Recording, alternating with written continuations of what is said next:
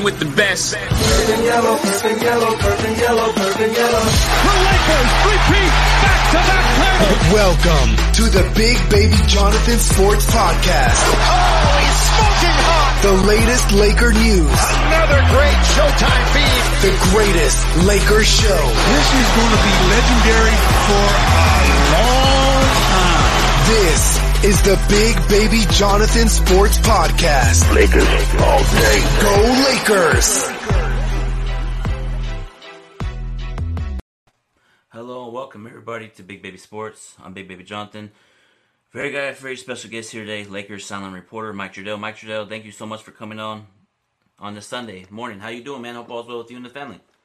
It's my pleasure to be here, man. Uh, it's good to see you, and uh, hope all is well with you too. Yeah, everything's going well with me, man. Um, we're just gonna get into some Laker talk, but before we get into Laker talk, tell us a little bit about your background history. I know you graduated in 2004, School of Journalism. Tell us a little bit about that before you pursued journalism. Like, what made you pursue journalism in, in college? You know, it's funny that I think the first time I got hooked on sports and in the NBA, especially, I was a kid of the '80s. So Michael Jordan, he was the thing. You know, it was uh, it was everything about him. Even before he won the championships, the shoes, the um, the shaved head, just the look, the feel, the scoring dominance, the uh, defense. There's something about his personality um, on and off the court that I just got hooked on watching hoops. And so, especially once the Bulls started to make their runs in the 90s, I was watching every game. And I also loved the broadcast side of things. So I loved Bob Costas, I loved Marv Albert. And that was kind of my first entry into into where I, I ultimately wanted to be with sports and then I grew up in Minnesota, so I, I the Timberwolves started eventually, uh, and the Minnesota Twins won the World Series in 1987 and 1991. You know, so I kind of I I really liked all sports, but there's always been this special connection with the NBA. And so as I was growing up, I thought, you know what, I think that I could study this and follow a path towards journalism, towards broadcasting, and that's ultimately what led me to Northwestern and the journalism school there. And, you know, kind of from that point on, I, I just found a way to stay in the sports world. Yeah, I know you were. I know I saw. I know you worked for Minnesota website. Like, tell us a little bit. Like, what was the day to day process working for the Minnesota Timberwolves? Like, did you have to pre- prepare before every game, before the game, two days before the game? Tell us a little bit about that. Yeah, so when I started working for the Timberwolves, I, the way that I treated that job was was as if I was covering the team for the team, just like somebody else who worked, whether it was for ESPN or a local newspaper or a local radio station, a local TV station. So I, I wanted to try to fuse all of those things. So I did podcasts, I did feature stories, I did blog posts, I did game stories, uh, I did video and live updates and interviews. So just anything that I could think of that would be covered in the media. Um, since at the time, especially, there weren't many people working for teams on the content side, and so I just kind of tried to one man band it and I, I, did have some some really good people I was working with as well. But that was the idea, and I, I was able to do that for a couple years, and then uh, two years after that, so this was 06 to 08, and then in 2008, the Lakers wanted to hire a position that was similar to what I was doing in Minnesota, and it just kind of worked out that there was mutual interest, and I've been here since. That's good, man. You do, you do a great job what you do, man, and uh, we're gonna get into some questions real quick. Um, who was your first interview when you first got hired by the Lakers? Do you remember who was your what was the first player that you interviewed as a Laker sideline reporter? Wow, so I didn't start doing the sideline reporting until uh, 2011. So that was the last year that the team split. They had their road games still on KCAL and the mm-hmm. home games on Fox. And so I did the road games. Uh, this was after John Ireland took the play-by-play job and that was enjoyable. Uh, I really loved doing it, but I had, I had already been doing the Lakers.com reporting stuff for a few years before that. And so, in terms of my first interview, I think that so I came I came right after media day on uh, October in October of 2008. And so, if you recall, the Lakers, of course, had just lost in the finals to the Celtics. But mm-hmm. I felt like they had the best team coming back. They were getting Bynum back healthy. They were getting Ariza back healthy. Kobe was at his peak. You had Pau Gasol, um, who was right right about getting to his peak. Lamar Odom, you know, it was, it was such a squad. So it was just daily interviews uh, with with everybody. It was Phil Jackson, it was Kobe, it was Pau. In terms of the first one-on-one sit-down that I did, I'm not sure. It may have been Lamar Odom.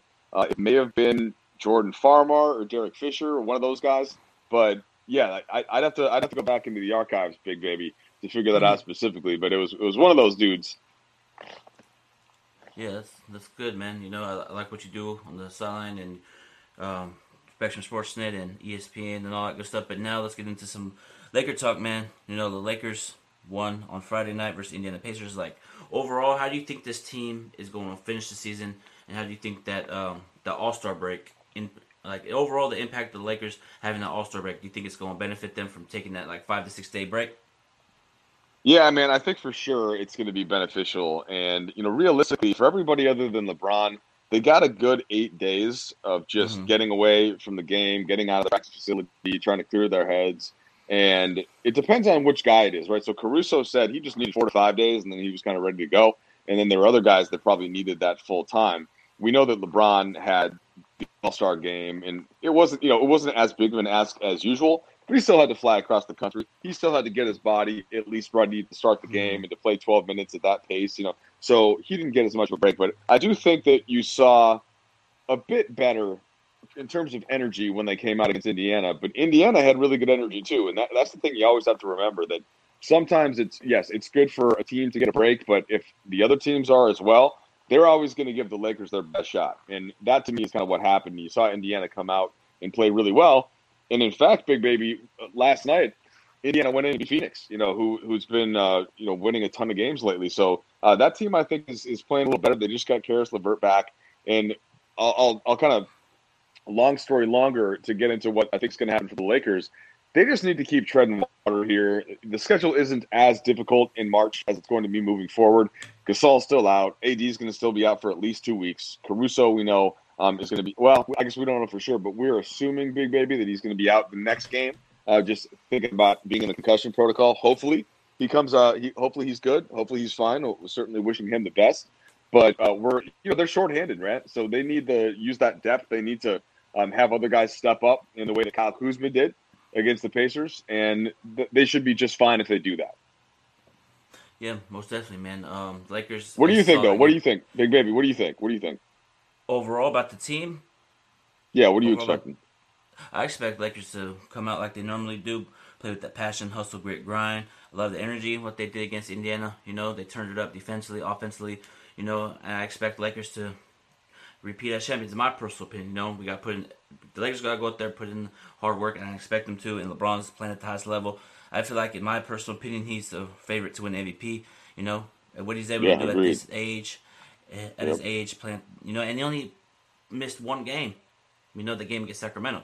You know, so it's it's just it- right. really really cool to see LeBron doing his thing. You know, AD's gonna come back do his thing because AD we need a healthy Anthony Davis.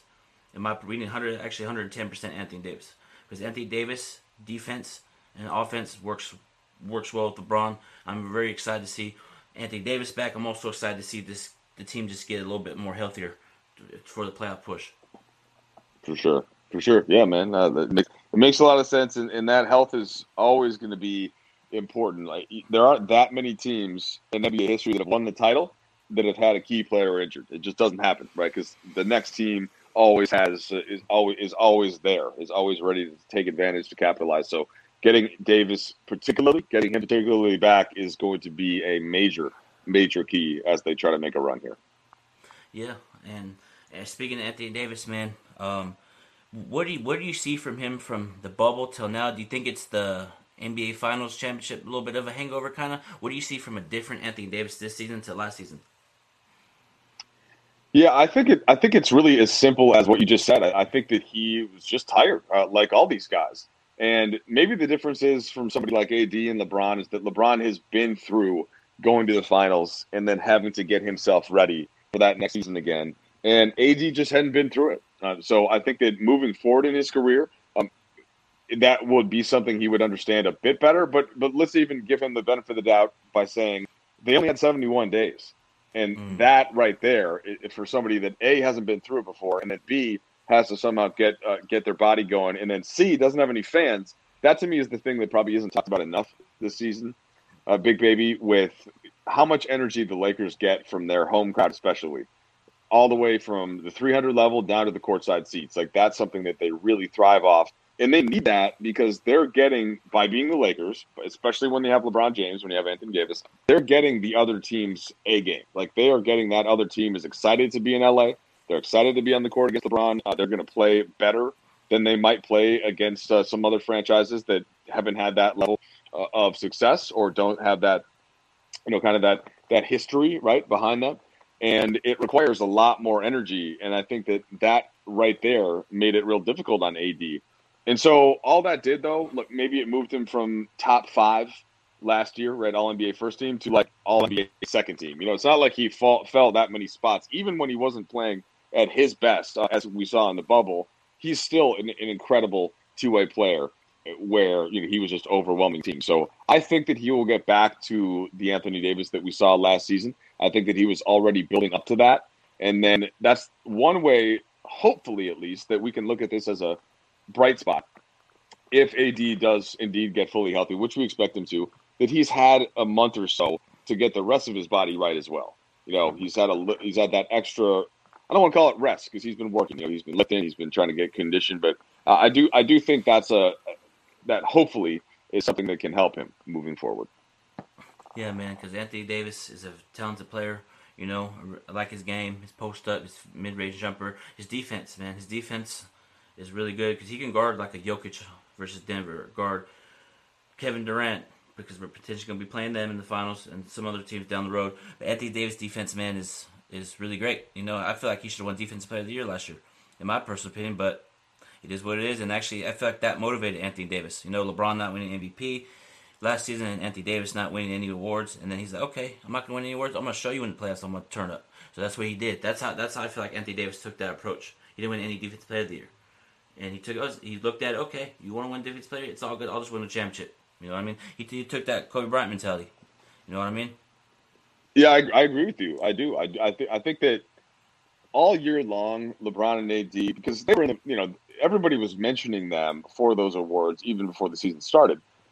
I think that they had the big goal of winning the title, but you can't, you know, you're not lying. There's something about watching somebody else, and in this case, a great player in Giannis, right? It, it, there's no, uh, you know, I'm not complaining that Giannis won both. Um, I, I do think that LeBron and AD had a better overall seasons, including what they did for the team uh, and what the likely outcome of the season was. And sure, you could say that Giannis didn't have as much help since he didn't have number two, um, like AD in LeBron's case. But where he really ended up winning those awards was the defensive metrics and the advanced stats and the efficiency rating and you know, like that. That stuff to me was a bit more of a beneficiary, or was a bit more of a benefit from Milwaukee because they were able to beat so many Eastern Conference teams by a lot.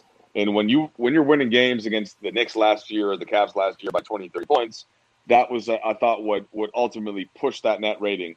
And Giannis does get some credit for it too, because he plays so hard every night that he's maximizing what that score differential is going to be. Meanwhile, with the Lakers, I think what they were doing was was ensuring that they were winning games, but they weren't always going to have the throttle down in the fourth quarter because they knew that they were going to need some of that once they got to the postseason. And by the time Milwaukee got to the postseason, they didn't really have that extra gear to go to. And I think that's part of why Miami beat them. Well, the Lakers did. The Lakers did have that extra gear because LeBron and AD had been, I thought, just a, a bit more effectively managing the regular season. And that's the kind of thing that I think should get counted in an MVP debate, in a, a Defensive Player of the Year debate. Because even though you know, people want to say that it's about that regular season alone, I don't quite subscribe to that, big baby. I think that the whole point of basketball is to win the title. And so the regular season is preparation for the postseason. And if you are if you are taking a bit off of your regular season numbers, whether it's minutes or production, but it's it's something that you then prove in the postseason was for a purpose, that should be counted in for that type of thing. And, and that's just my take, at least. I know that's not how we vote on these things, but uh, I I am that, that's the way that I look at it. How, how about you? Yeah, hundred percent agree with you, man. You know, just like you said, regular season preparation for the playoffs. Just like we see these teams around the NBA. You know, Clippers. They had, they're having great seasons, and then once they get to the playoffs, they don't they don't know how to execute. You know, just like a couple years ago, Atlanta Hawks had Joe Johnson, Josh Smith, Al Horford, number one seed, got bounced out in the first round. So you have to prepare, execute in the playoffs, not the regulars. You can have the best record in the whole NBA season in history, get to the playoffs and lose. So no, I just feel like Lakers had more experience than any team last season, and I feel like those eight games in the bubble really helped the Lakers. You know, really get to where they need to get to to win the championship. That's how I feel because they didn't have any fans. You know, and I, I know that a lot of Laker fans were upset, like, oh, we might not win a championship. And I said, I'm actually glad that the Lakers are going through the rough stretch in the bubble, those eight games, so we can learn, pick up off of it, and keep it pushing the playoffs. And that's what we did. You know, I mean, 100% agree with you on, on that take. Yeah, the only reason they struggled in the in those eight seeding games is because they had the number one seed locked up and they didn't have to win it. And so they were using them as preseason.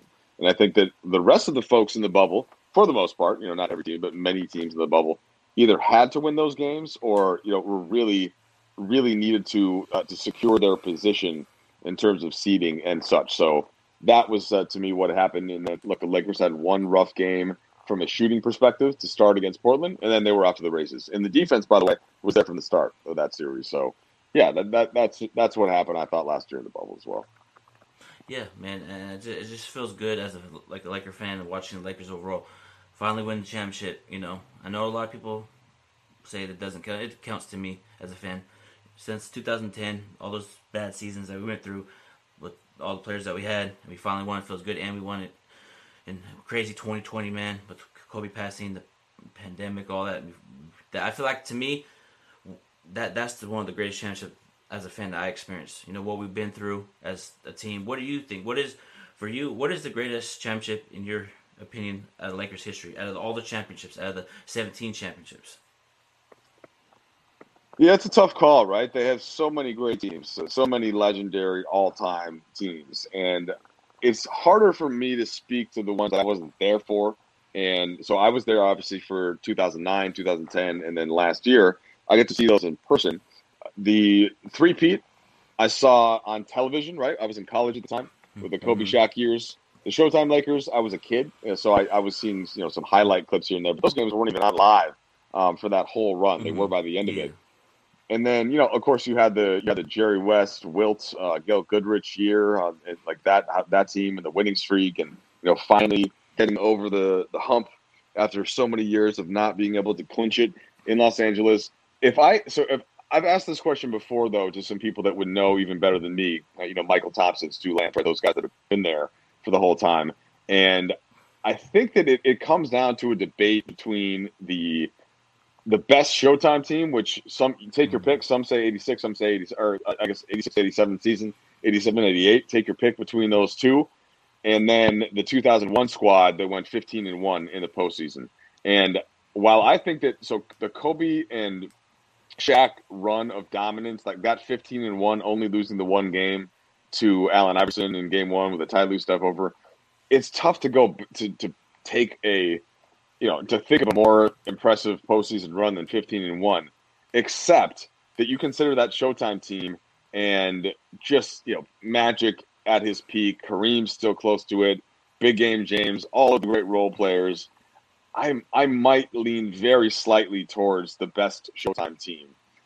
I think they were helped by fewer teams in the league, right? There was Mhm. more centralized talent, and they just like the the Kobe Shaq Lakers, as great as they were, uh, that was I thought more a testament to just Kobe and, and Shaq being completely indestructible as the duo, and then they had the whole supporting cast. Whereas like the number three player on the Showtime Lakers, uh, you know, being James Worthy, like that's that's pretty ridiculous. Like having a number one pick uh, as your third best player, and then you know, again, I mentioned all the rest of those vets. So it's a debate, though, uh, Jonathan, that could could be had for a long time.